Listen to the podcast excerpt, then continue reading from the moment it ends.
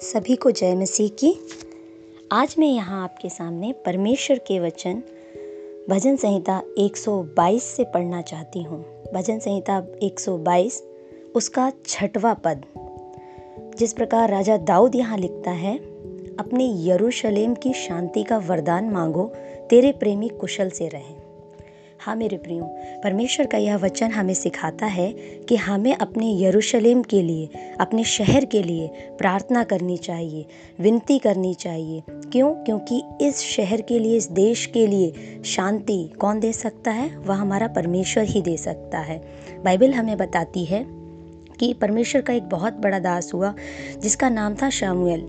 वो इस प्रकार कहते हैं कि यदि कोई अपने शहर के लिए प्रार्थना नहीं करता तो वह पाप करता है। हमें अपने शहर के लिए, अपने देश के लिए प्रार्थना करनी चाहिए। एक व्यक्ति और हुआ, जिसके विषय में बाइबल बताती है, जिसका नाम था याबेश। जब उसका जन्म हुआ, उसकी माँ ने यह कहकर उसका नाम याबेश रखा कि मैंने तुझे दर्द के द्वारा उत्पन्न किया है। दर्द के द्वारा तेरा जन्म हुआ है। मेरे प्रियो, उसके नाम के साथ ही दर्द जुड़ा हुआ था, दुख जुड़ा हुआ था। और लेकिन फिर भी वो परेशान नहीं हुआ। लेकिन परमेश्वर का वचन यह भी सिखाता है कि उसने परमेश्वर से इस प्रकार प्रार्थना किया कि, हे परमेश्वर, आप मेरे देश को बढ़ाएँ, मुझे बढ़ाएँ। परमेश्वर के वचन में उसकी प्रार्थना को लिख दिया गया। और हम इस तरह से पाते हैं, बाइबल में देखते हैं कि परमेश्वर ने पूरे एक शहर का नाम उसके नाम पर रख दिया।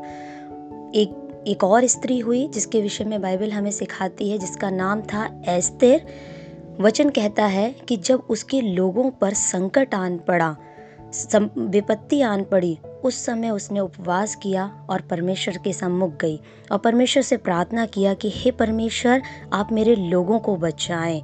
परमेश्वर ने उसकी प्रार्थना को सुना और केवल एक स्त्री के प्रार्थना करने के कारण, विश्वास करने के कारण, परमेश्वर ने उसे, उसके घराने को और उसकी पूरी जाति को, उस पूरे शहर को, देश को बचा लिया।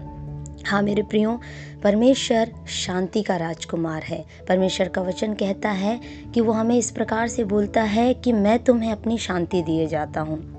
ऐसी शांति जो संसार नहीं देता, ऐसी शांति जो केवल परमेश्वर के पास से आती है।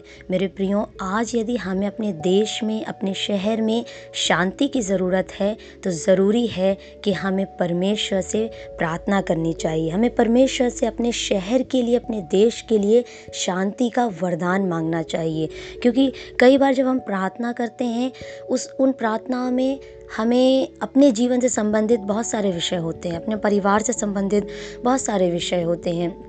लेकिन आइए, आज हम अपने शहर के लिए, अपने देश के लिए भी एक ऐसा विषय बनाएँ कि प्रभु, आप मेरे देश में, मेरे शहर में शांति दें, क्योंकि आज शांति इस देश देश शहर से जाती रही है। जिस प्रकार से यशायाह की पत्री में लिखा है, उनसठ अध्याय, उसका जब हम चौदह पद पढ़ते हैं, चौदह पद में इस प्रकार लिखा है कि न्याय पीछे हटाया गया, धर्म दूर खड़ा रह गया, सच्चाई बाज़ार में गिर पड़ी और सिधाई प्रवेश करने नहीं पाती। है।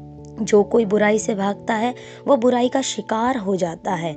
तो उसके आगे ही जब हम सोलवा पद और पंद्रवा पद पढ़ते हैं, वहाँ लिखा है कि उसने देखा कि कोई भी पुरुष नहीं है। इससे अचंभा किया कि कोई विनती करने वाला नहीं है। तब उसने अपने ही भुजबल से उनका उद्धार किया। मेरे प्रियो, जब परमेश्वर इस दुनिया में, इस देश में, इस शहर में देखता है कि क्या कोई है जो अपने शहर के लिए, अपने देश के लिए प्रार्थना करता है परमेश्वर उसकी प्रार्थना को सुनता है। एक व्यक्ति बाइबल बताती है हमें एक व्यक्ति के विषय में जिसका नाम था यूसुफ, जिसको ईर्ष्या के कारण उसके भाइयों ने मिश्रियों के हाथ में बेच दिया। जब वो मिश्र देश में ले जाया गया, वो बहुत अच्छे पद पर नहीं था, लेकिन वो एक बंधुआई में गया, एक दास बन करके वहाँ पर गया। लेकिन जब मैं बाइबल को पढ़ती हूँ तो मुझे इस प्रकार पता चलता है उसमें कि वो उस देश में रहने के बावजूद उस देश के लिए हमेशा भलाई को ही सोचा। जब परमेश्वर ने उस देश के राजा को कोई स्वप्न दिखाया तो उस स्वप्न का अर्थ इस यूसुफ ने बताया और उस स्वप्न के अर्थ में इस प्रकार से था कि परमेश्वर सात साल तो बहुत अच्छे साल देगा, समृद्धि के साल देगा, लेकिन सात साल जो है भयंकर अकाल के साल होंगे। लेकिन यूसुफ ने इस बात का फ़ायदा नहीं उठाया कि इस देश पर भारी विपत्ति आने वाली है, लेकिन उसने एक अच्छा प्रबंध मिश्र के लिए किया और साथ ही साथ प्रार्थना भी किया।